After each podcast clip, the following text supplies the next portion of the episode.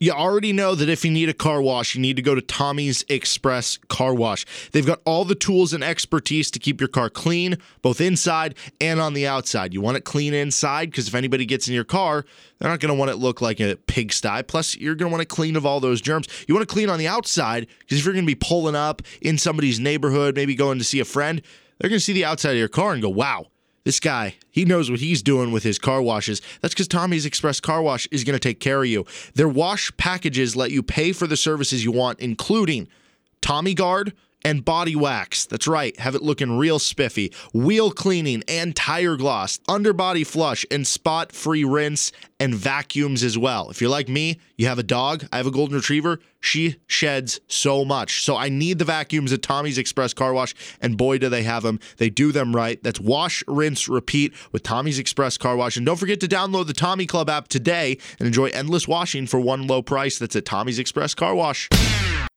All right, we got a lot of different things coming at you today, okay? And I'm just sensing a little bit of a lull right now.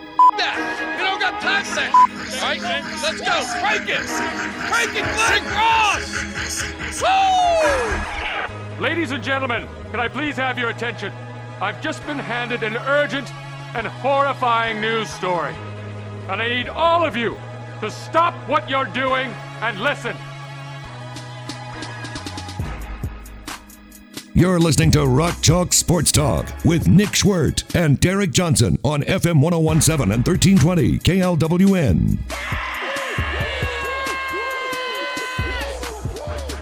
Simple question for you to start today's show. Sometimes I start with a thought of my own, sometimes I start with a piece of breaking news or information. But today I'm keeping it simple. Simple question that requires a simple answer. You understand? Okay, simple. Simple Jack. Would you suck? Okay, where are we going here? Would you suck? let me get let me get this out, okay? Would Well, you well, okay, now you're okay. would What you are you getting out and asking me to suck? Would you suck on Albert Einstein's brain until your mouth went numb? Simple question. That does not seem simple at all. No. You you would not do it. What's the ploy here? The ploy would be that you would hopefully retain some of his brilliance. I mean, one of the smartest men to ever have lived. You think that's how it works? E equals MC squared. Is that why cannibals exist? They eat people and think they're going to like, take on their their brain Didn't power. eat. Didn't say eat. Oh, okay. Just suck on it. Okay, so this is uh this is an excerpt from a uh, a book called Notes from the Cave. Notes from the Cave. And it is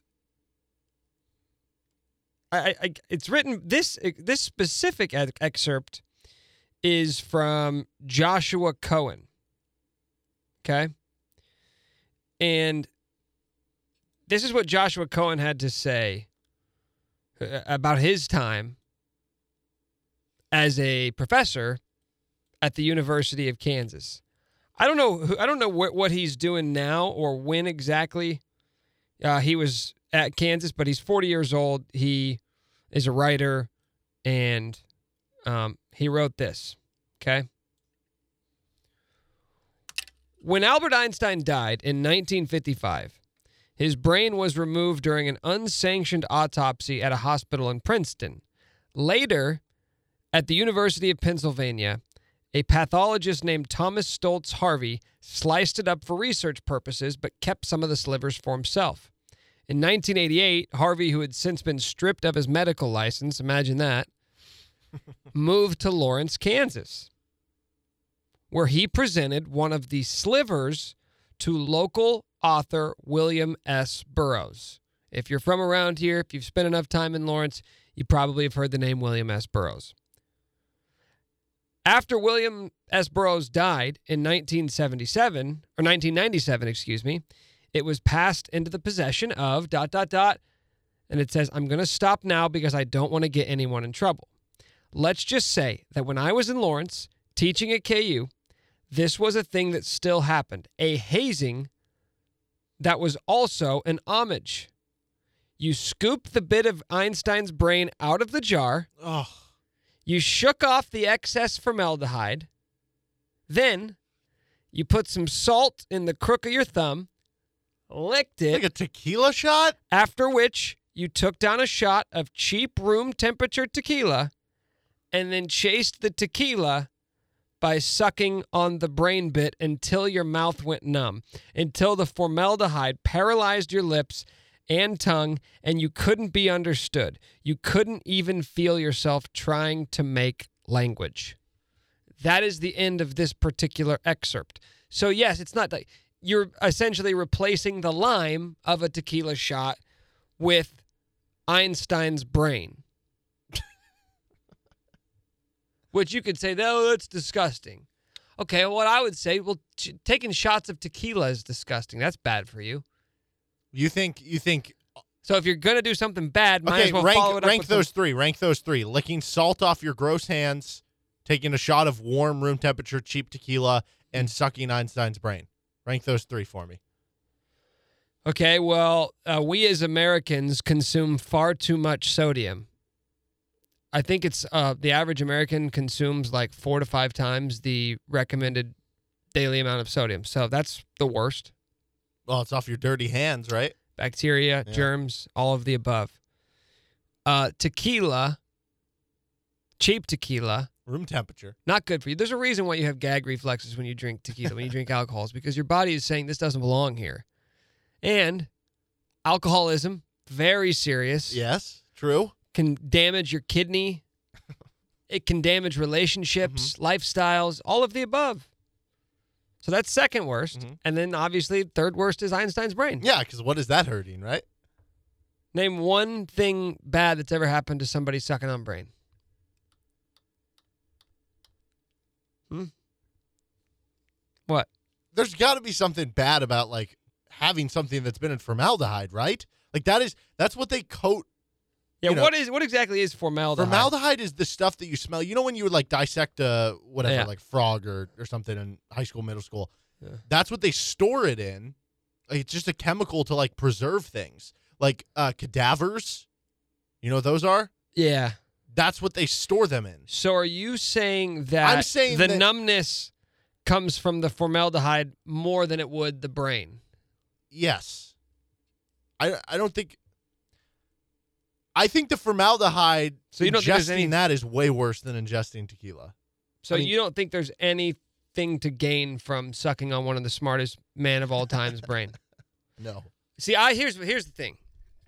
If you if if somebody walked in right now, maybe this maybe this brain's still around here because they this guy doesn't even really delve into who has it now. Okay, but I am I, I- I think it'd be reasonable to believe it's still in Lawrence, Kansas. Think about that for a second. Albert Einstein's brain could be within 10 miles of here, which means somebody who's listening right now could be in possession of it. And they're thinking, holy bleep, I've been found out. no, you haven't. Because here's my offer I'll do it. You bring it to me, I'll do it exactly how they did it back in the 90s at KU. Lick the salt, cheap room temperature tequila, chase it with some of Einstein's brain. You will not. Here's why. Here's why. Here's why. Because we don't know what potential benefits could come from that. You don't know the potential risks. Yeah, we do. We just went you? over them. The germs, the sodium intake, uh, the the kidney or the the liver problems. Formaldehyde, if it's going to make you a little numb, you're not going to you're not going to overdose on formaldehyde. But if there's even a 1% chance that sucking on a piece of Einstein's brain gives me just 1% of his brain power, I think that's worth it. I think that would be an endeavor worth pursuing. I feel like there are some very serious risks associated with the formaldehyde part. I, I just want to circle back Here we that. go. Like you might have to call poison control. I don't know. For just a little bit. Just a little bit. Of, no. No, man. I mean, you're talking about the smartest man to have ever lived. I, I'll, I'll risk it for a little formaldehyde. Do you think you're gonna come out of that just like super smart? Yeah, immediately it's like somebody get me a chalkboard now, now, and then you know somebody rushes to get me a chalkboard. and They bring it over, and I just start doing long formulaic equations. Nobody has any clue what they mean, not even I. But it's just like going to be, you know, uh, freedom of conscious, just just going, not even thinking, just whatever comes out, and I'm writing it You on the solve chalkboard. how to time travel.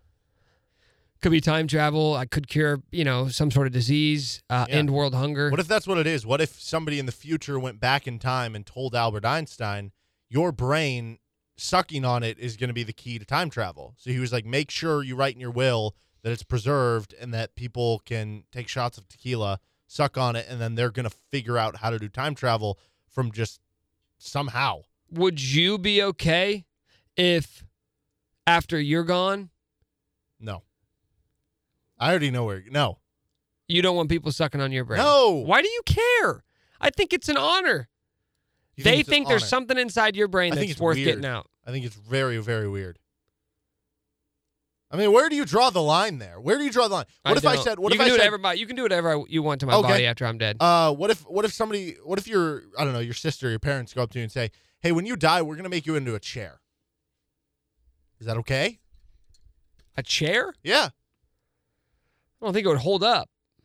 Uh, you figure out a way. I mean, you add other support. No, I don't it. want you making. I don't want you make me into furniture. Like, don't put me on. But it's the same idea. That that's it. That nobody would do that. Nobody ever would do that ever. People are obviously sucking on brains, so that's, different. weirder. I don't. Uh, think, I don't know if it's weirder. It's Yeah. not. You're not putting a dead body on display. But like, I mean, just in terms of you know, harvest my organs, do whatever you want with those. You don't even have to give me a coffin. Just throw me. You don't even have to. But like you you, know, know what they're in a ditch harvesting organs for? It's for like, hey, somebody needs a, a kidney replaced or liver replaced. They're not being like, hey, John in room two wants to go suck on your liver. Hey, yeah, he's he's got a kidney. He's got a thing for kidneys. So, care if he has yours. I'd say, well, does anybody else need it? They'd say, well, no. I'd say, well, yeah, give it to him. Yeah, if it makes his, if it makes one, if it makes somebody else happier, like that's my lasting impact on Earth. is I'm making somebody else's day, then uh, then I'm all for it. We're gonna talk to Matt Tate of the Lawrence Journal World coming up here in about 20 minutes or so. One thing that's standing out to me about this offseason for KU basketball is that above all else, we said everything else aside. If you're saying, I'm not sure about this guy, I'm not sure about that guy, how is this all going to fit? Who's going to play where? Let's set those questions aside. One thing that we know beyond a shadow of a doubt is that next year's team is going to be objectively better at knocking down outside shots. And that may seem like such a rudimentary observation. Of course they are, right? But I don't think you understand just how impactful that's going to be. Last year, KU shot 33%, 33.6 to be exact. If you remove the Washburn game where they went 13 at 26, which I think you should because uh not Division 1. That was the worst mark a KU team has had since 2003. Oddly enough, a team that went to the national championship. People don't think back to that and think, wow, that was a terrible shooting team. But it was. It has Kirk Hinrich and a bunch of other dudes. But as we know, the game's changed a lot since then. It's the worst mark for Bill Self since his first season as a head coach at Oral Roberts in 1994. That team shot 33.1% from three. So, what is that? 27 seasons of coaching? It's the second worst he's ever had. And it's not that you have to be the best or one of the best three point shooting teams to be a really competitive or a national championship contending team in college basketball. It's about two things. Basically, you can't be the worst, you can't be really bad. And you need to at least have the ability to get hot and essentially obliterate your opponent. Because how many times do we see somebody do that to KU last year? I mean, USC, case in point. They went what, 11 of 18. That was it. When a bad shooting team gets hot, it's over. Tennessee went 8 of 13. Texas went 12 of 26. West Virginia went 11 of 21. I mean, some of those aren't even good three point shooting teams, but if you have the ability to knock down 50, 60% of your shots from deep in a game, you're going to be nearly impossible to beat. And Kansas never had that. They never had that gear. Like getting hot for them last year was being a good three point. Like them getting hot was Baylor's baseline. Baylor was the number one three point shooting team in the country. They shot, I think, about 41%.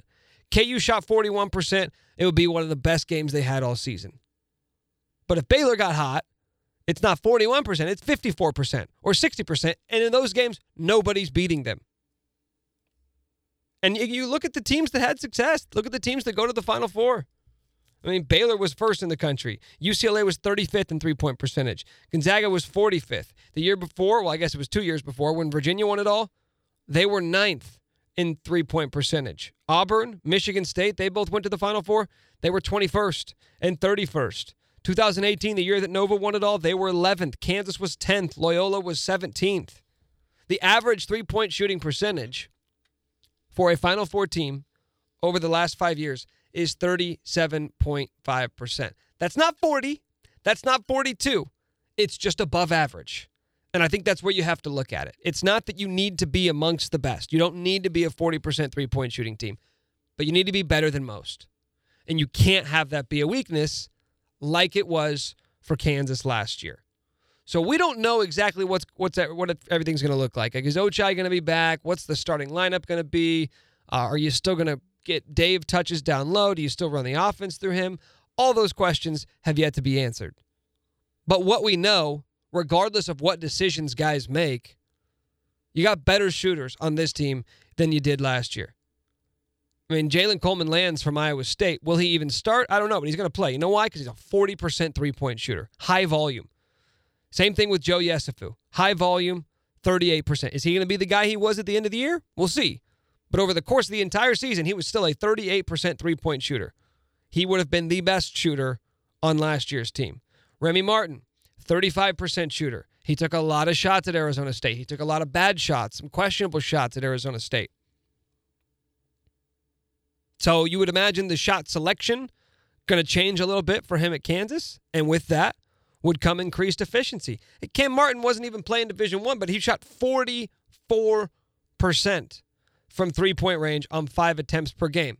And I know we can get into this debate of, oh, that'll translate. Oh, will it? Because we said that about other guys and they couldn't even get on the floor. Like the 44.5% won't translate if you can't play because there are other things keeping you back. But Cam Martin can do the types of things he's going to need to do to get on the floor, there's no question that he's going to be able to knock down shots because he's done it with consistency and high volume. Hell, even the not the non-transfers the high school kid, Zach Clemence, your top rated high school recruit, what's his number one trait? Shooting. I mean, he's the kind of the third fiddle for Sunrise Christian, but it's a really good prep school. Uh, their best player, Kendall Brown's going to Baylor. They got another kid going to Michigan State. They got another kid going to Tennessee. He shot 42%. Bobby Pettiford went from 30% shooter to a 39% shooter. Will those translate? We'll see. But you've got upside upside that you just didn't have a season ago. So we don't know about the defense. We don't know about interior scoring. We don't know how the ball movement's going to look. We don't know how the chemistry is going to look. We don't know any of that. Like there's so many questions that still remain for this Kansas team. But one thing we know, the overarching theme of this offseason has been you have drastically improved your ceiling as a shooting team. I'm almost of the belief that I, I expect this team to sort of look like the team from 2018. And that doesn't mean I think they're going to be a Final Four team. Because remember, even though that was a one seed, they had a rocky regular season where you're getting to January and February, and Bill Self's calling him out for being soft. He's saying it's the worst defensive team he's ever had. Like, that was not smooth sailing. But they kind of found their footing late in the year, got a couple of big wins, went down to Lubbock, beat Texas Tech. Devonte' was a hero several times throughout that year. Got the one seed, right? They were peaking at the right time going into the NCAA tournament. And then Malik Newman, you know that story. But this team on paper seems like it's going to play a lot like that. You're going to have three or four guys on the court at all times that are going to be able to shoot. And the guys who are coming back, like we'll see what happens to Ochai and Jalen, even Christian Brown. We know he's going to be back. Christian finished on a down downward note. 34% three point shooter last year. Wouldn't you just think that with guys like Joe Yesufu, like Remy Martin, not just playmakers, but also capable shooters themselves, it's going to open things up on offense for everyone. Mainly Christian Brown. Christian Brown was a guy who couldn't get his shot up because he doesn't have a quick release. Yeah.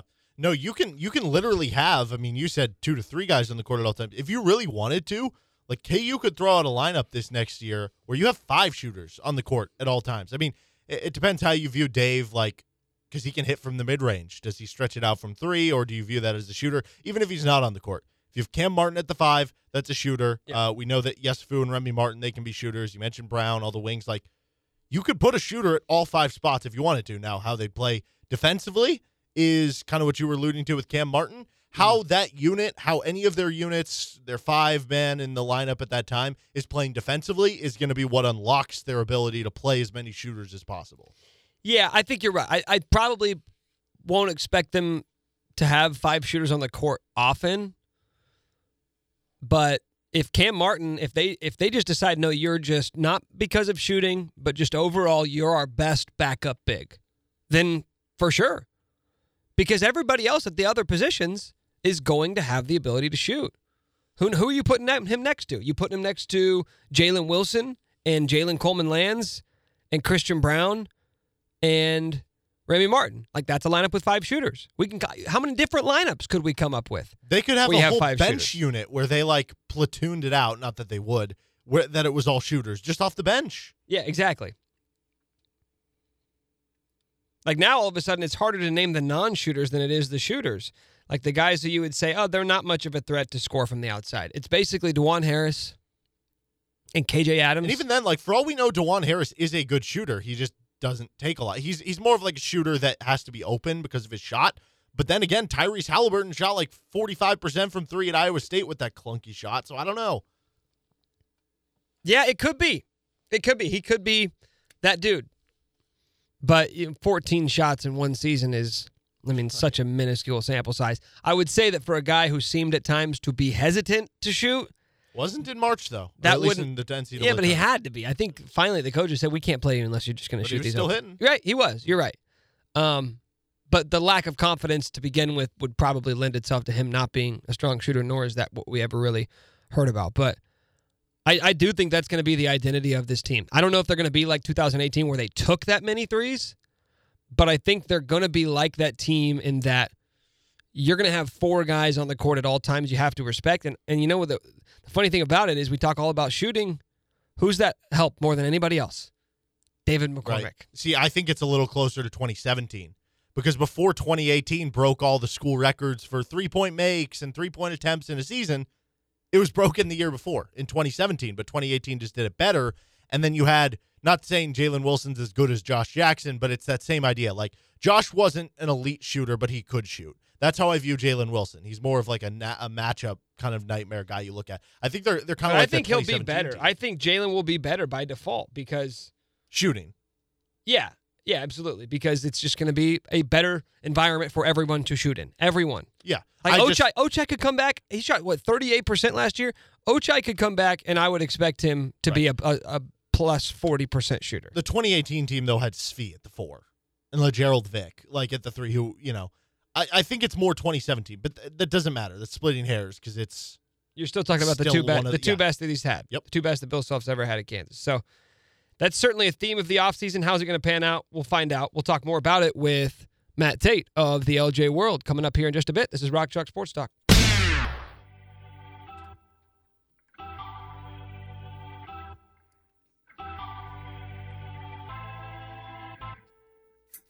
You go back to those comments after the USC game. I wonder if Bill Self is laughs at how much we've talked about those. I mean, everybody has talked about those. We live off those comments immediately in the aftermath of the USC game, where he talks about we got to get longer, we got to get more athletic. Now that's up for debate as to if they've officially accomplished that task. But it seems like in this attempt to sort of overhaul the roster, more than anything else, Kansas has enhanced its shooting ability. Matt Tate of the LJ World, KUSports.com, joins us now on the show. Matt, when you go back to those comments and sort of read what Bill Self was looking to do with this offseason, Do you think that this is what he was talking about, or do you think it's just sort of worked out this way? Oh, I think it's exactly what he was talking about. Um, I think you know they obviously they, they wanted to get more athletic and bigger, and I think he did that in a lot of spots. Now, you know, got a bunch of seven footers and six ten bruisers and guys like that, but I don't think that necessarily was what he meant by getting bigger. I think if you can get bigger in some of the guard spots too, or on the wings or whatever, that you know there's an option, or, or there's a way to look at that as as getting bigger too overall. So I, I think getting bigger, getting more athletic, and then yeah, the the idea that they've added some some uh, some real legit three point shooting um, that that you know they weren't entirely missing last year, but it, it, it kind of largely hinged on did Ochai make four or five in a game. If he did, you had a pretty decent night as a team. If he didn't, it was usually not a good night. So um, I don't think, based on the pieces that they've added, I don't think that they'll be reliant on one guy to get hot or stay hot from behind three point range um, moving forward. So I I think you know you would asked him on March 30th if if he was gonna if he thought he was gonna add 10 players. I think he might have said, "Whoa, that's a lot." You know, let's let's tap the brakes there. But I, I doubt he would have been surprised if uh, if someone told him then that he was going to add seven or eight. I mean, I just think that that's you you you can't improve your roster. You can't get better um, without you know bringing in some new new blood and and um, obviously you can develop guys. I guess that's another way you can do it. But I think the writing was on the wall at that point. So I, I think I don't know how often he thinks about those comments. My guess would be never. I don't think he probably even laughs at them. I think he he uh, he he may have even forgotten that he said that. But I think his plan pretty quickly when the off season arrived was was to to go out and revamp the roster and and they've done it in spades. Man, it's a totally different looking team with the idea that you could still have four starters returning. So to to have all these new faces and blend it with with a, a core group that started a bunch of games for you, that's uh, that's unique. I don't know that we'll ever see anything like that again, and, and it doesn't happen very often, even in today's world with the transfer portal. That's just uh, so rare to have that kind of experience mixed with so many new faces. Well, I feel like specifically with shooting, it's probably easier to go out and enhance your shooting from the transfer portal than it would be from high school guys. First off, there's just more of them. Second off, they've proven it.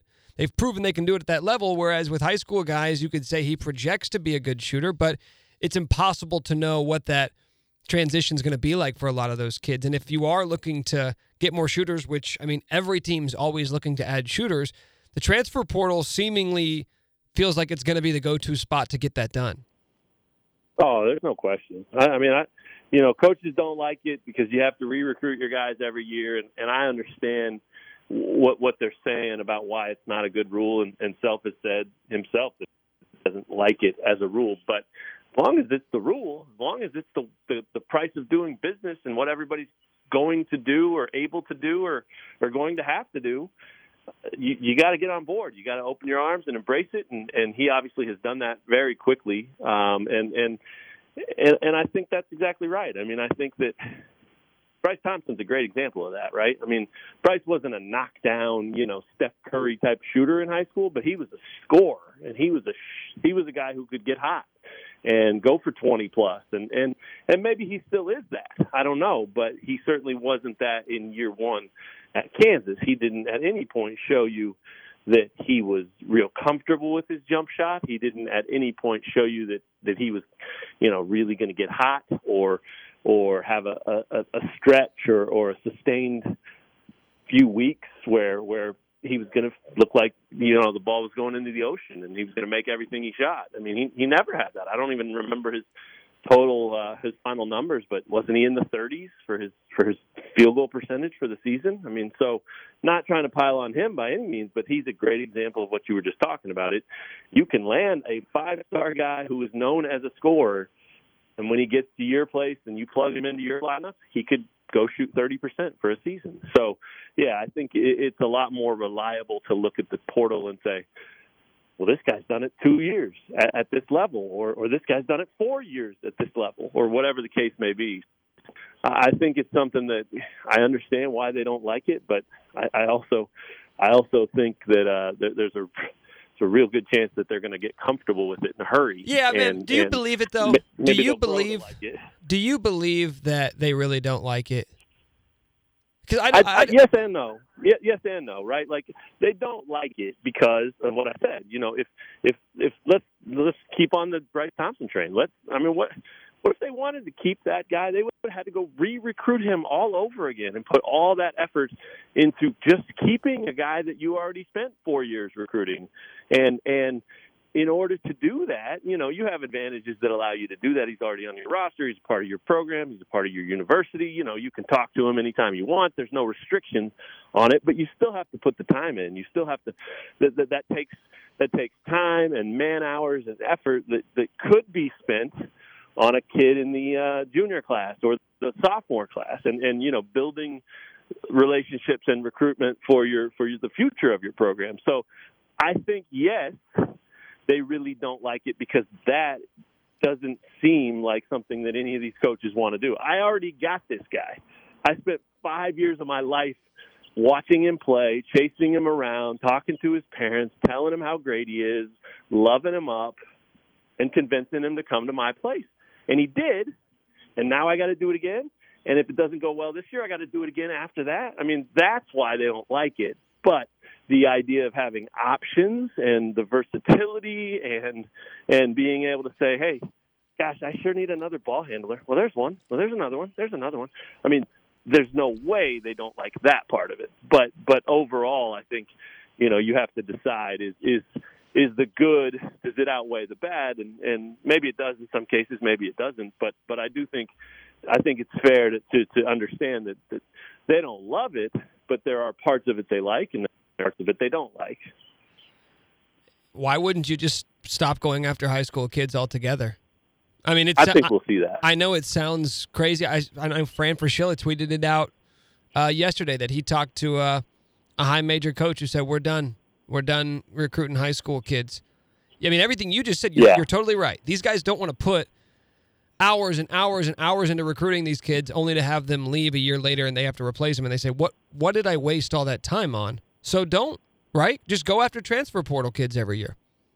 I, think we'll see that. Yeah, I think that I think the top 25 to 40, maybe 50 uh, high school prospects in every class will continue to get looked at, and you know there's going to be those Josh Jackson, Andrew Wiggins type of players that you know people are going to want those guys. They're future pros, they're future lottery picks, that kind of thing. I mean, you'll take that guy and you'll put a little time into it, but.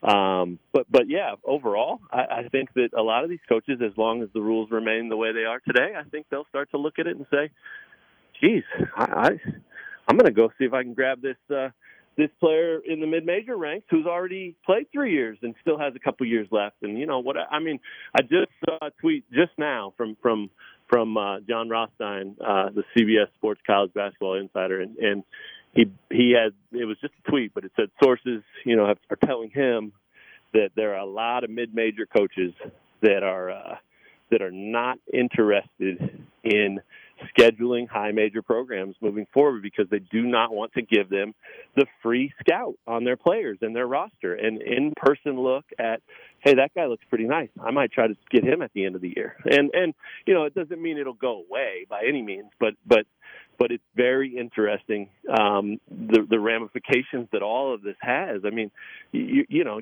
you're talking about a serious serious gap there. Then if if if all of a sudden KU's schedule is let's say that holds, let's say that keeps across the mid-major world, and and none of those programs go play big programs again. Now, money will money will factor into that eventually, and so it may not be able to be a full a full sweep like that. But it's certainly something to keep an eye on. But doesn't it work both sudden- ways?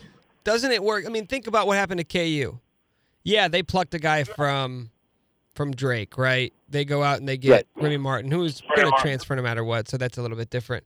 Uh, I, I look at the flip side of it. You lost Gethro Muscadin, who winds up at New Mexico, right? You lose Tyon Grant Foster. Where'd he go? DePaul? Yep.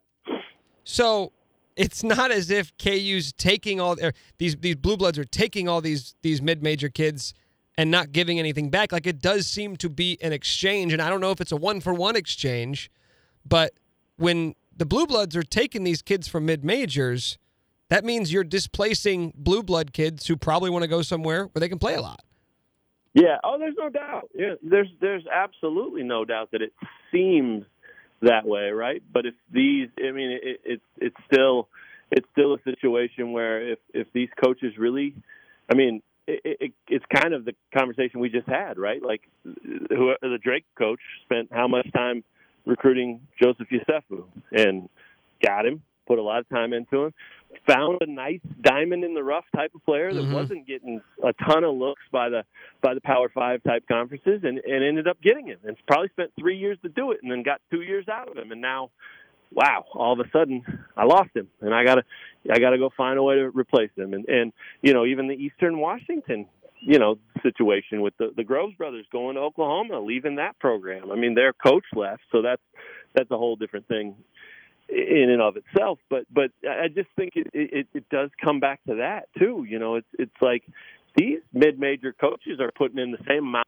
They're just getting different kids, and so I'm not at all surprised that they're not interested in in showing up at your place in a game that they're going to be a double-digit underdog and giving you a clean scout and and roster evaluation and and look at at their players that you might come and take from them after they spent five years trying to get them and, and develop them. I mean, I- you know, and, and no one's crying for anyone here. I don't think it. I don't. I think it's just the the the, the reality of the situation now. You know, I mean, it, this is the new era of college basketball and college basketball recruiting, and the, these these high major type coaches are adjusting to it, and so these mid majors, if, if Rothstein's uh, report, you know, turns out to be to be true and have legs and be something that actually becomes a thing, um, you know, then then those mid major coaches are doing their same thing. They're adjusting in the way that they can adjust, and so it just. It, it, it, I don't know that it makes it real messy. I, I, I'm not certainly not, you know, trying to sound like I'm worked up about it. I, I, I think it's interesting. I think it's, it's kind of fascinating to something different and to cover it in a different way and all that.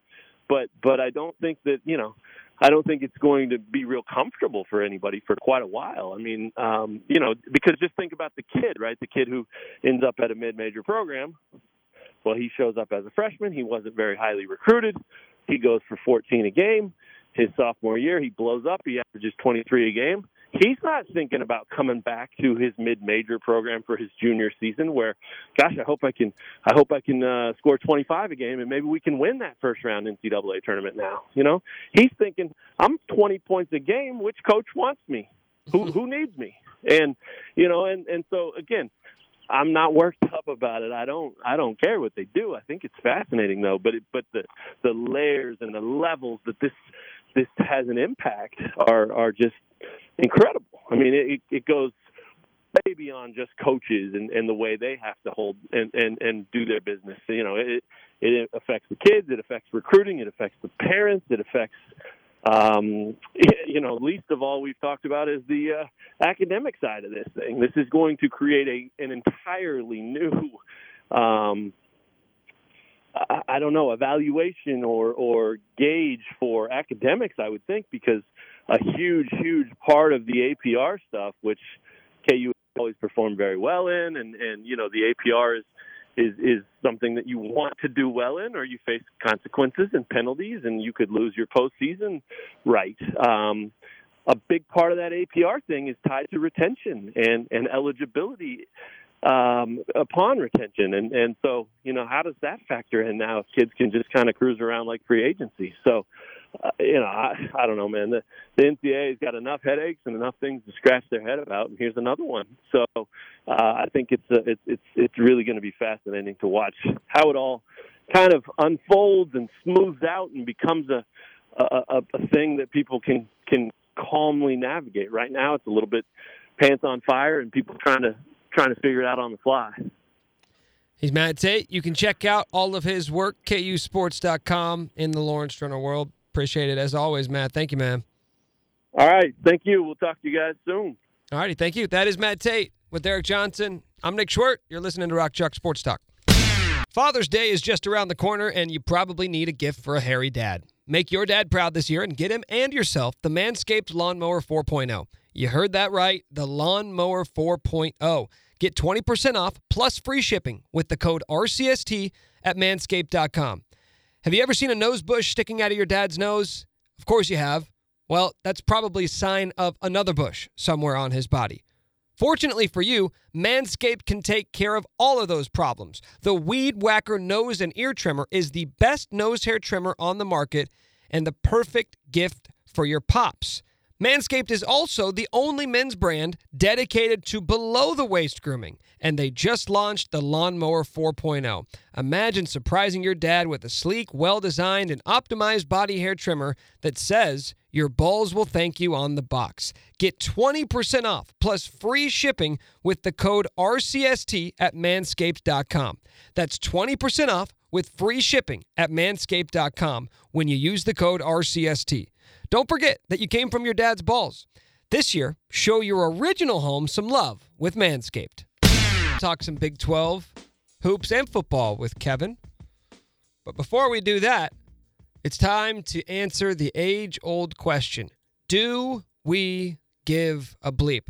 You know, I had a, I had a buddy once who always would say, Oh, did you, did you see what so and so said? Like, did you see what Skip Bayless said? And I'd say, no, I didn't, man. And honestly, like, I don't care. Well, it's just so stupid. He just said he thinks that him, Tim Tebow is going to be a Pro Bowler at tight end. It's just dumb. It's dumb, dude. I go, yeah, I know. I just don't care, man. And that's the lesson we try to teach in this segment. Not every story deserves your attention. It's not always your turn to give a bleep. So let's go through some of the headlines from this past weekend and uh, determine whether or not we should be giving our bleeps. First up, Aaron Rodgers went on ESPN last night. It was uh, Kenny Mayne's final show with ESPN. He was living out his contract. And, you know, he didn't really want to talk about some of the trade stuff, but Kenny Mayne kind of kept poking at him um, and eventually did crack open, I don't know, maybe a little bit of a story insight into why he's requesting a trade. Do you find it strange that the people have been sort of conditioned to believe management is always right? Like, like the player's a bad guy because he stands up for himself. Management must be right because the loyalty to the team is paramount. And then someone like you, others, Richard Sherman, have kind of voiced that opinion. Like, hey, I, I'm a I'm a worker. I work for myself and my family, so I'm going to stick up for myself in whatever situation it is. God, that was a serious question.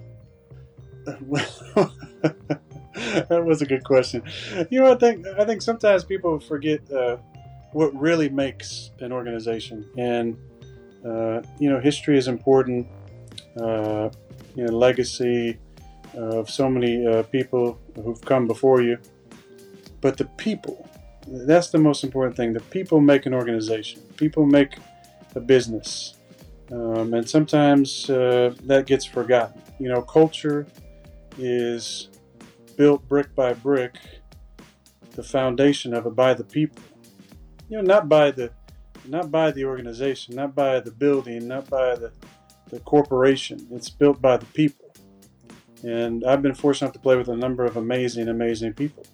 And got to work for some amazing people as well. And it's those people that build the foundation of those entities. And I think sometimes we forget that, you know. Are Uh, you demanding my- a trade? with yeah with my situation look it's it's never been about uh, you know never been about the draft pick uh, picking jordan. I love jordan. He's a great kid. Um, you know he, he a lot of fun to, to work together. Uh, i love coaching staff love my teammates you know love the fan base in green bay. It's incredible incredible 16 years. It's just kind of about a, a, a philosophy uh, you know and and maybe forgetting that it is about the people that make the thing go it's about it's about character. It's about culture. It's about doing things the right way. And Okay, so a lot there. Um, first off, I there's no way he's telling the truth about it not being about Jordan. It, it- I think his answer in that is that it's not about him personally. It's not about, yeah, he, he's not like, I don't hate it's not like Jordan his Love. enemy. Yeah. It's what he represents. It represents like what he spoke to there is that there's a it's the the really poor philosophy in how to construct a roster when you have uh, one of the greatest quarterbacks of all time still playing at an incredibly high level on your team. That's what it is. So I don't disagree. It's not about Matt LaFleur electing to kick the field goal at the end of the game against the Bucs in the NFC Championship game. It's about the fact that in that game you had Tom Brady at age 43 and an organization who in year 1 did everything they possibly could to put him in the best position to succeed. They went out, got Tom Brady, and said, now how can we assemble the best roster to make life for Tom Brady as easy as possible?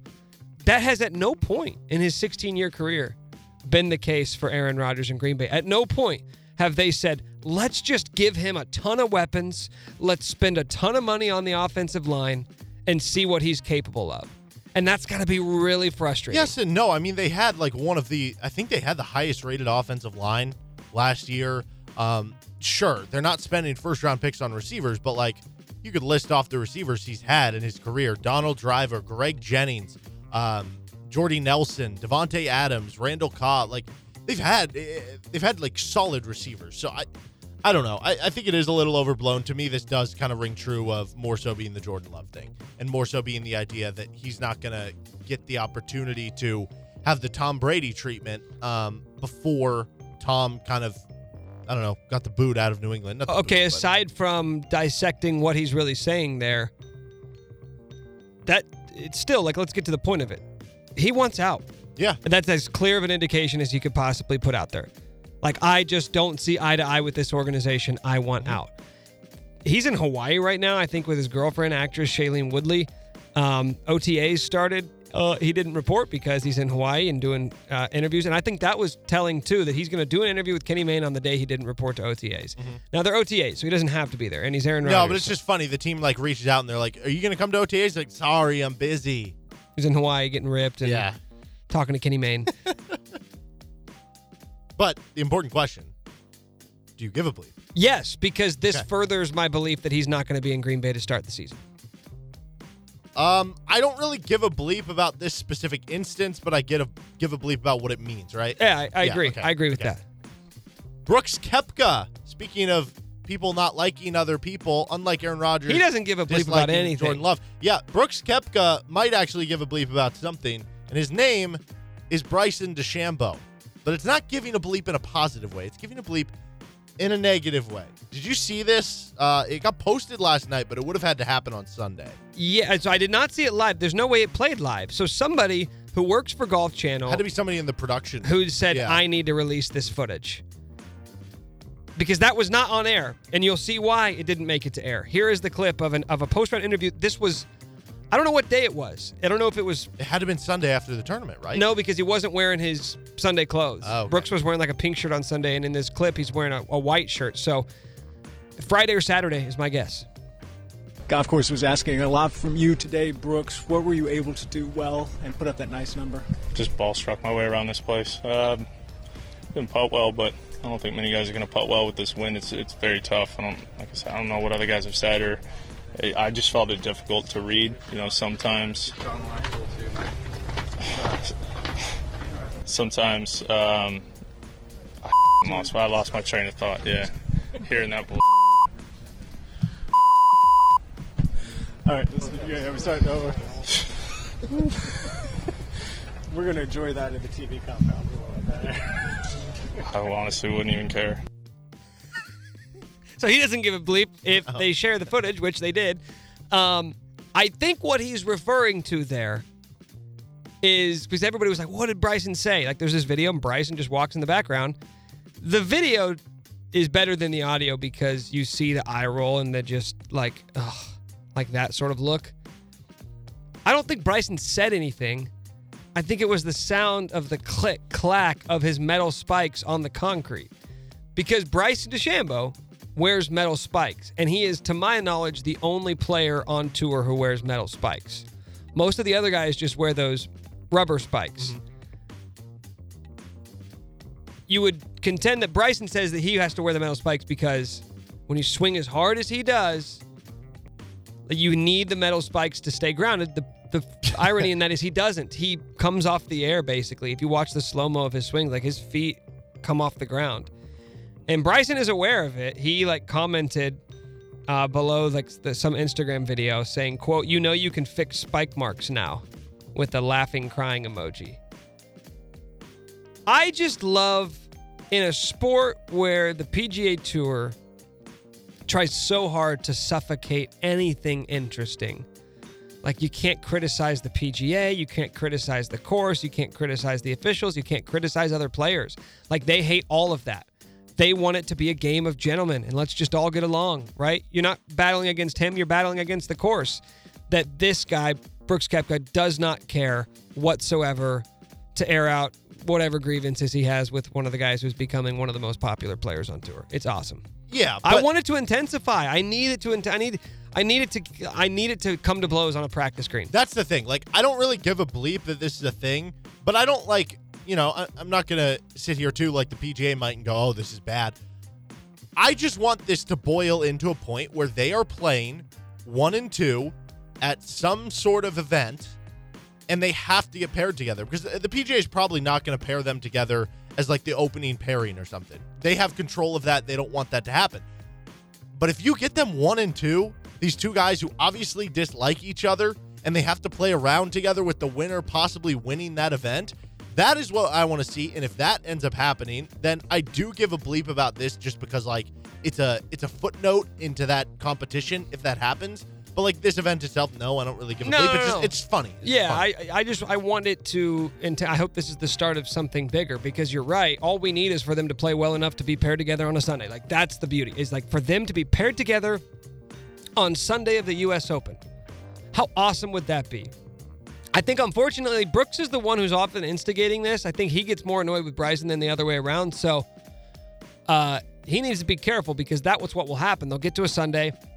Bryson will be doing his analytical things. He'll be talking a lot. He'll be pacing. He'll be he'll be taking forever, and Brooks is going to get fed up for that. And I think that if it did happen on the course, things would tend to favor Bryson. But if it if it came to like a fight, man, gosh, that would be great. They always there's no place for that in sports. How about one time?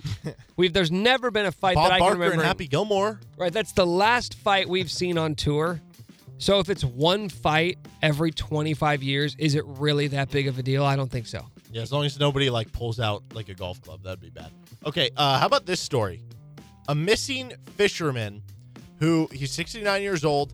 He survived 17 nights in the Oregon wilderness alone after he was missing. His wife reported him missing. He was supposed to come home, and then 17 days later, they finally found him. He kind of left like a, a trail of food and stuff for them to help find him. I don't really know why he went missing or how he went missing, but how many days would you survive in the wilderness? And do give a bleep about this. I do give a bleep. I mean, it's one thing to survive for 17 days, that's a long time. It's another thing to do it when you're 69 years old. So he probably thought like this is it. But this is and I don't know how too. Like, secluded is he? Like how secluded is eh, apparently if it's 17 days and nobody found it, you must be Yeah. way the it has hell to be in the there. wilderness. Well, I mean, obviously this was in the wilderness of Oregon, but he has to live out kind of in the boonies in the trees somewhere or something. And and get this, like he didn't he didn't just like oh I just found some water and just kind of hung out for two weeks and just hoped somebody found me. He built himself a makeshift shelter. Well, you'd have to. You're in Oregon, you're on the coast, it's probably raining a ton. It probably gets cold at night. Because that's the thing. Yes, this is the good time of year for it to happen, but I would assume in Oregon this time of year, it's still getting down to the 50s and 40s at nighttime. So you're probably freezing. If it's raining, it's that much worse. Now you've got wet socks, wet underwear. You're getting even colder than that. Oh, that'd be scary. 17 days? No, I wouldn't survive for 17 What's your days. over under? Well, I just don't know how. he had some food left, right? Well, I just wouldn't be able to. I wouldn't know the first thing about. I guess he's on a fishing trip, so I mean, if you went fishing, if you went fishing and caught some fish, that's a great start. But Still can you? fire? Yeah, if you can start a fire Gotta and catch some it. fish, then you're then I'm fine. Mhm. If I if But I do you know how to fillet a fish? I could figure that out.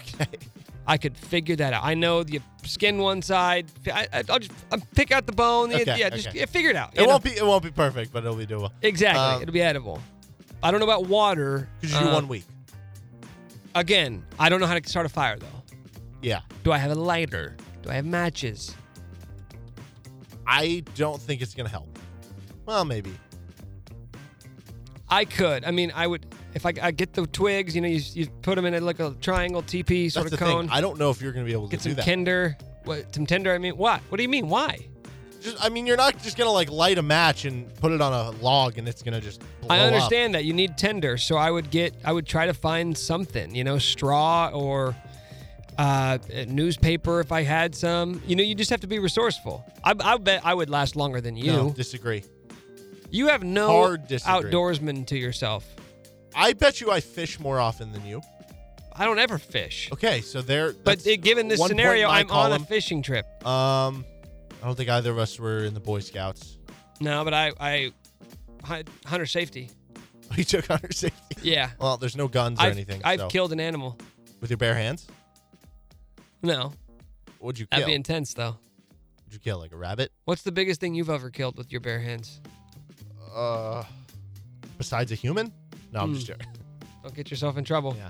Uh, I do give a bleep. Okay. Good for this guy. Yeah. Uh, made it hell of a lot longer than I would have. Okay, last story. Guy Fieri is getting absolutely paid. The Food Network is reaching a three-year extension with Guy Fieri for eighty million dollars. Do you give a bleep? Wow. So he's getting like when he shows up to Raiders practices because he's a big Raiders fan, and he sees Jon Gruden. Like he is a bigger celebrity and he makes more money than Jon Gruden. Think about that. What does that come out to annually? It's like twenty-seven million dollars a year, just under that. Well, he's got a million shows. It's not like he's just doing one show. Yeah, everybody knows Guys Grocery uh, or not Guys Grocery. Diners, drive-ins, Diners, and drive-ins, and drives. My favorite is Guys Grocery Games. I think those are the that? only two. I think those are the only two he's got going right now. Um, you know, he gets a bad rep. What do you but- mean? How does he get a bad rap? I think like the the like like the uh, Anthony Bourdain. You remember him? Uh-huh. He, he died. Like those guys always hated Guy Fieri because they just said he was terrible Oh, for like okay. the food community.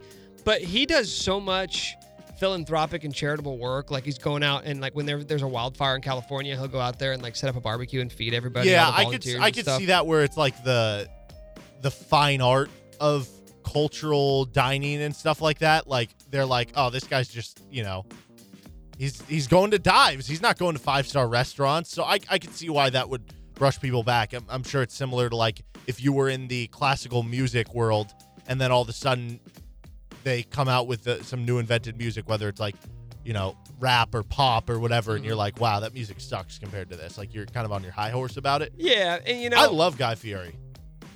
Yeah, I, I'll tell you what. I I like him too. Huge sports fan. Great social media follow. Great meme game. Great meme game. I doubt he's doing it. I doubt he's the one doing the photoshops, but uh, great follow on Twitter and Instagram. All right, that's Do We Give a Bleep. He's Derek Johnson. I'm Nick Schwer. This is Rock Chalk Sports Talk.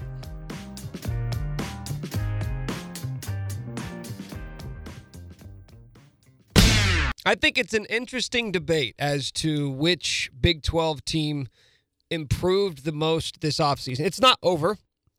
So we don't know what the finished product is going to look like for a lot of these teams. There's still a lot of offseason left to go through, but teams went about overhauling their roster in in different ways. And in the case of Texas, it's not just a roster overhaul, it's a coaching staff overhaul. Kevin Flaherty of 24/7 Sports joins us now on the show. What say you, Kevin? Which Big 12 basketball team improved the most so far this offseason?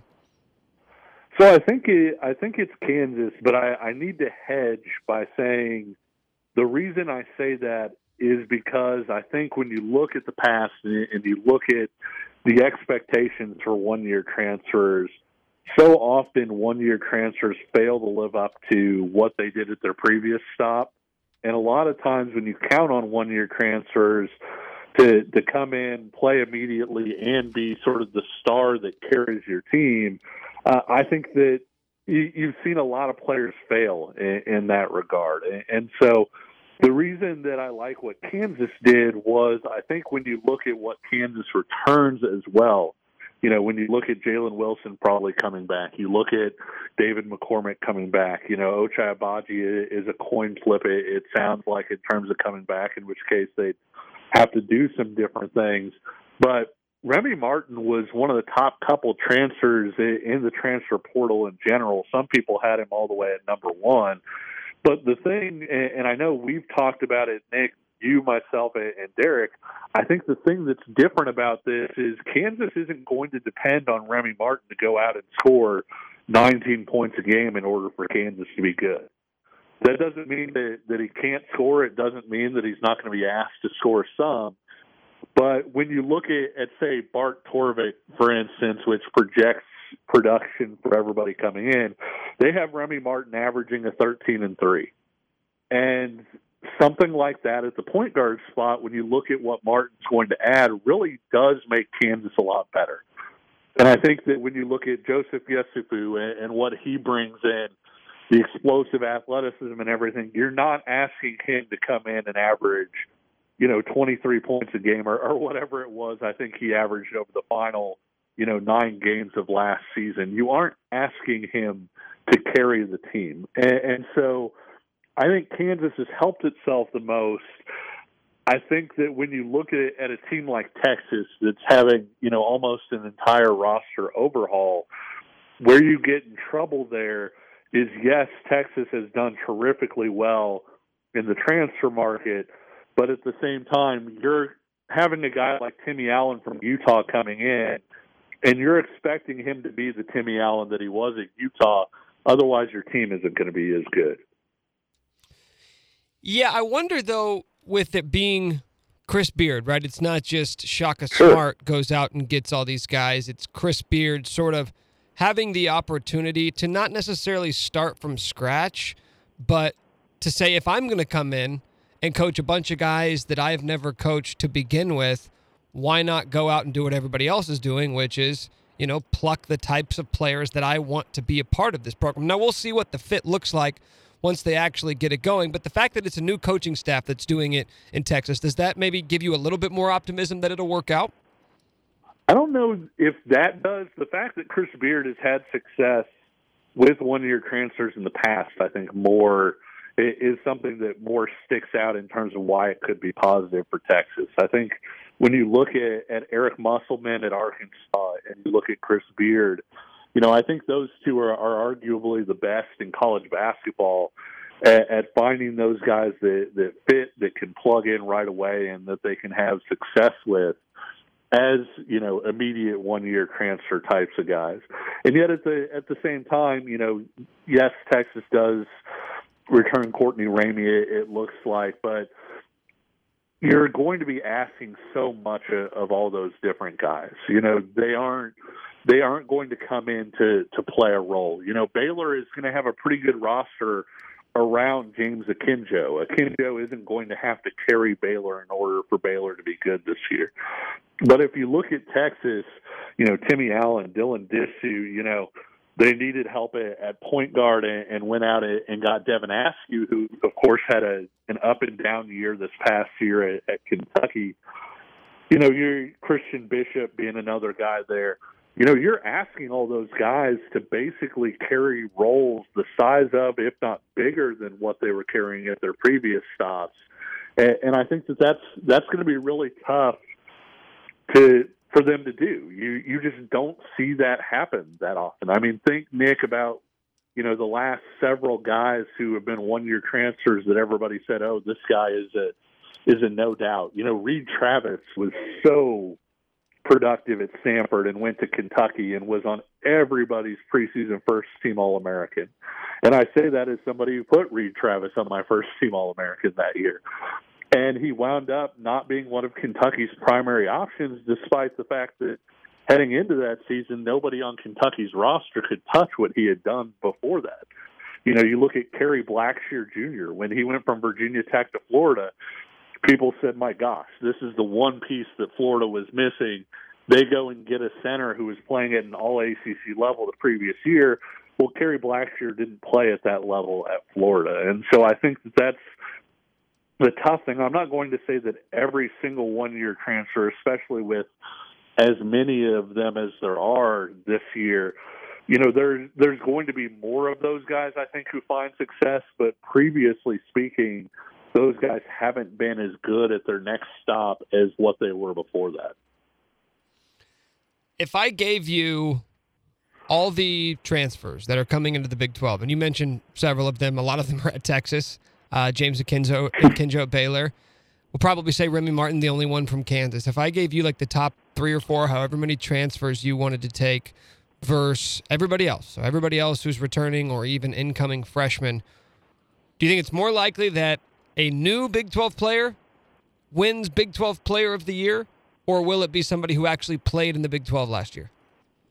I think that it's going to be somebody who played in the Big 12 last year because I think it's probably going to be more likely to be somebody like a Matthew Mayer, you know, at Baylor, if if he does come back as expected, or, or an Adam Flagler at Baylor, as opposed to somebody like Akinjo. I think that when you look at Oklahoma State and what a nice addition for them Bryce Thompson was, and and the type of role that he's going to play there, I still think Avery Anderson is the guy that's going to carry that team in scoring on, on a night to night basis. And, you know, I think that when you look at, at everybody across the Big 12, yes, Remy Martin is going to get preseason, you know, all Big 12 mention. I don't think there's any doubt about that. He, he may play at a preseason all Big 12 level, but I don't think that he's going to play at the type of level to put up the numbers that we've seen from from previous Big 12 players of the year. You know, you might even say that David McCormack has a better chance to do that. And, if and if somebody like you know Deuce McBride returns to West Virginia, which is you know supposedly a very real possibility, you know you're looking at a situation there where you know you're you're probably going to have an all conference type of guy that that is going to be carrying a load that has done it before. And, and so I do think that I would probably go with the guys coming back. Deuce McBride would be up near the top of the list if he came back, but do you really expect him to be back next year? You know, it, it's it's funny, Nick. Um, talking to our West Virginia publisher, I I didn't think so before I talked to him, uh, but he he had said all the way through that uh, that hey, this is a this is a guy that's going to go out and test the waters. The staff expects him back. You know, he's given indications that that he'll probably come back, and, so if he does, obviously that would uh, that would put him, you know, if not one A in that discussion, he would certainly be at or near the top. And, and I think too, you know, Avery Anderson is is sort of an interesting guy to circle there, just because of what he did. You know, when the onus wasn't on Cade Cunningham, and so I would be a little bit worried if Anderson was only producing that way when he shared the court with Cade Cunningham. But in the games that Cade Cunningham went out, you know, Avery Anderson was terrific. And so I wouldn't be a bit surprised to see him, you know, see just a monster uptick in his production either. The one pause I get, and I get that I'm probably a little bit biased here, but when you look at the production that Remy Martin had and the way that he was allowed to play, where it's basically we don't have much talent on this team, so give Remy the ball, take as many bad shots as you want. It was sort of a stat accruing type season. And obviously, he's not going to be able to play like that at Kansas, which you could use as a negative and say, well, he's not going to put up those same numbers, but he's also going to have a lot more talent around him and other shot makers and other guys who can make life easier on him where defenses can't just zero in on him every single game. So where I could see the maybe the the the raw numbers going down a little bit, but if the efficiency goes up and he's on the number one team in the Big 12 or the the, the first or second best team in the Big 12, I, I just think it'd be really hard to put anybody ahead of him, at least on paper right now, if I'm if I'm heading into the season and sort of power ranking it. Sure. I, I think my issue with it, Nick, is just you usually see the production numbers out of the Big 12 Player of the Year, and, and not that he won't have those, but I'm not sure that media members, that coaches, that they've come around on the on the whole efficiency thing. You know, and, and one of the reasons that that makes me say that is, you know, you look at the comparison that we talked about on this very show between Derek Culver, who really struggled in Big 12 play last year, and David McCormack. When you looked at how they played in conference, there really wasn't a comparison. You know, David McCormack, you know, saw the giant ramp up in his production and his efficiency, et cetera. And Culver, you know, he put up some good counting numbers, but really wasn't very efficient at, all. And, and quite frankly, you know, put himself in, into certain situations where the West Virginia staff wasn't even happy with the way that he was playing. And yet, you look at who won the spot, you know, on the All Big 12 team, it was Culver. And so, I, I think that Martin has a chance to to really help his NBA stock by having an efficient season. You know, by by taking better shots. You know, he's somebody that that shot really well in catch and shoot opportunities. And I'm not sure that he had as much of a chance to do that at Arizona State as he's going to have at Kansas, where you know, you get the ball into the paint, you start the scramble drill. Think about how many times last year Marcus Garrett and Dajuan Harris were catching the ball, you know, in catch and shoot situations, and, and they didn't always take that shot, but it was there. And so I think Martin is going to be a more efficient player. I just look at, you know, the the last time, you know, Kansas had a, a point guard win Big 12 Player of the Year was Devonte' Graham, and you look at the counting numbers that he put up, the number of assists, the number of points, etc. I just don't know that I see Remy Martin producing at that level. Is there a team in the Big 12 that got hurt worse than others with the transfer portal? We focus so much on the teams that benefit from it, but is there a team that you felt like um, really got screwed by it? You know, it, it's tough to say. I, I don't know that anybody got you know, just just super banged up with it. Generally speaking, you know, you had like as like replacements. I mean, you could maybe look at at Oklahoma, you know, losing De'Vion Harmon and Brady Manek going to North Carolina. But at the same time, you know, while they aren't going to have a like as like replacement for Harmon, uh, I think that you know Jordan Goldwire is going to come in. He's going to be able to handle the defensive duties there you know, they arguably got, you know, to be just as good, if not better, at the four spot. And so I think most teams generally, what they put out, they, they kind of got back. So there were some teams that, that had success, some teams that quietly had success. You know, TCU kind of quietly had a nice little transfer class themselves that, that nobody's going to to really talk about, but they got some experience in the backcourt and and added, you know, Micah Peavy, who showed some things at Texas Tech. You know, and so when you look at, at all of those different things, I, I'm not sure anybody really lost per se, but maybe some teams came out roughly even to, to what they were before. Talking to Kevin Flaherty, 24 7 Sports here on Rock Chalk Sports Talk. Let's switch gears and talk football. Uh, same sort of question. Is there an obvious candidate for Big 12 Player of the Year in football in your mind?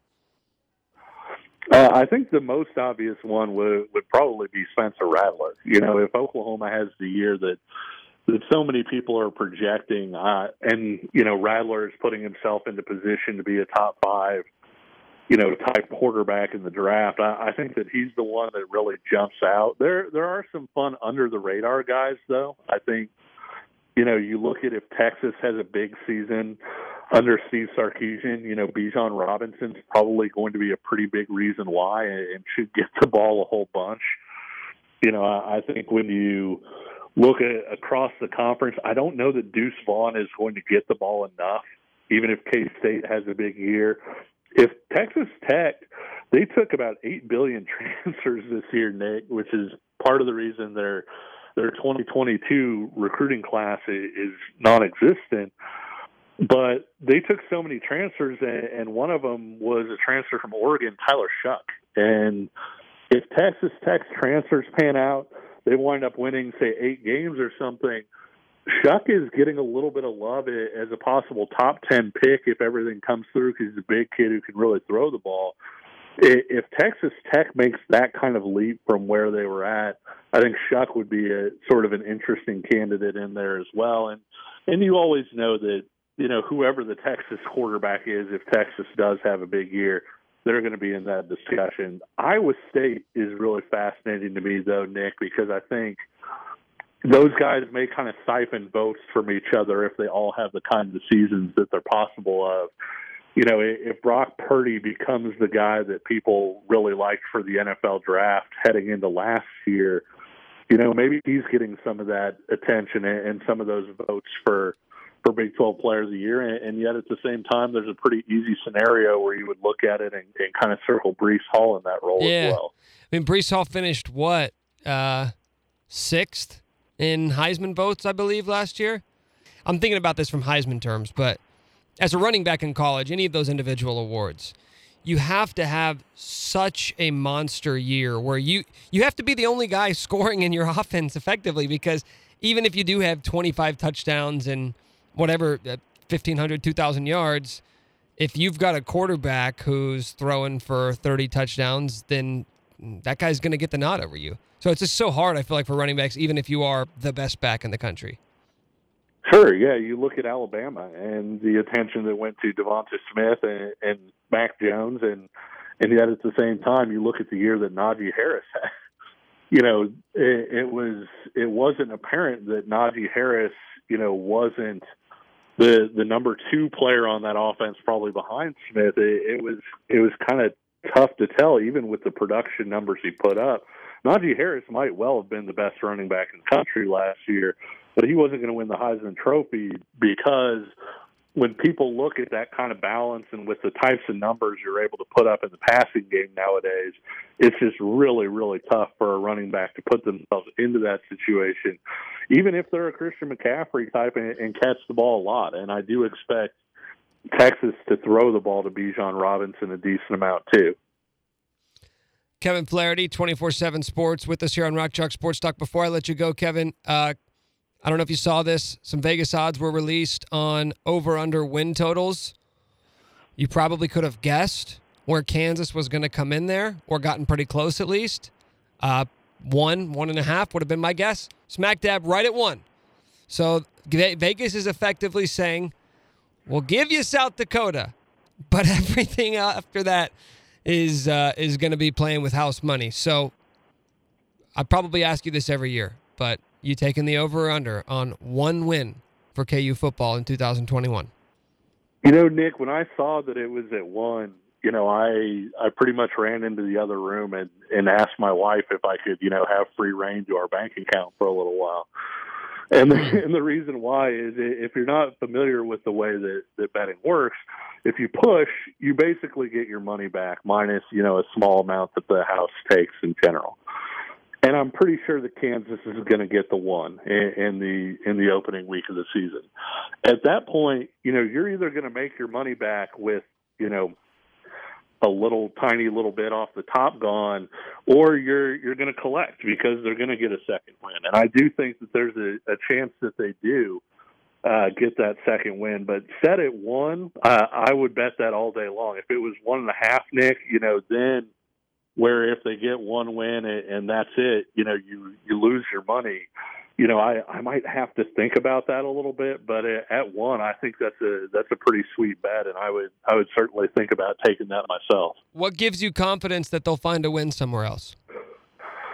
You know, it's uh, I think that there are going to be multiple opportunities there. I, I know uh, you'll have to ask him about it when he's on your show, but I know that a, a certain Phog.net person named Scott Chasen believes that that Kansas has the pieces to maybe surprise Coastal Carolina in a game mm. that not a hmm. lot of people are going to are going to give Kansas a, a chance in. But you know, you look at the way last year's game went, and with you know sort of all the fluky turnovers that happened really early, if Kansas simply plays poorly but doesn't turn the ball over, Kansas would have been right in that thing at, the end of it. And so I, I think there's something to be said for that. You know, I think there's something to be said that if Kansas is well coached and disciplined, you know, like uh, like what what Coach Leipold has done in the past, I think that you're looking at a team that that could surprise somebody in the Big 12 as well. And, and if Tyler Shough doesn't pan out for whatever reason at Texas Tech, don't forget that's the team that one Kansas beat last time they came to Lawrence. And two, when they played in Lubbock last year, Kansas barely had a roster. I mean, with all the guys out and and everything else, and yet Texas Tech won on a field goal that went through after Kansas blocked it.